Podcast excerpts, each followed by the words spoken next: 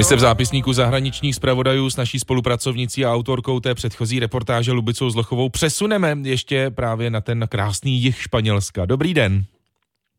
Dobrý deň, prajem.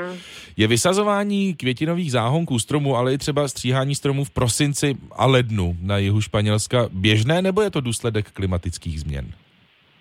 Tak na juhu v Andalúzii alebo aj v oblasti okolo Valencie, Alicante pri stredozemnom mori, tam je to bežné, tam to bolo tak aj z minulosti, sú to teplé oblasti, teplotami aj v zime často medzi 15-20 stupňami Celzia, čiže aj pestovanie a vysádzanie ovocných stromov alebo kvetinových záhonov je aj teraz cez zimu normálne, bežné pretože teploty neklesajú pod nulu, alebo keď tak len málo kedy. A takže tie čisto klimatické zmeny za tým v týchto oblastiach nie sú.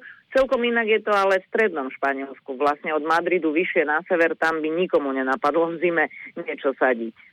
V závěru té reportáže jsme slyšeli o keři Madroňo, tedy v překladu eh, planika obecná, říká se jí také jahodový strom, ve znaku ho má Madrid.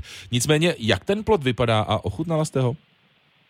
Sú to také gulky, alebo také bobule, červené, aj oranžovo, žltkasté, sú veľmi sladké. Ja som to ešte ale veľmi ne, neskúsila, e, ani to bežne v obchodoch nevídam. Inak ten ker môže výrazť do slušnej výšky a keď sa patrične zastriháva, tak pôsobí ako strom.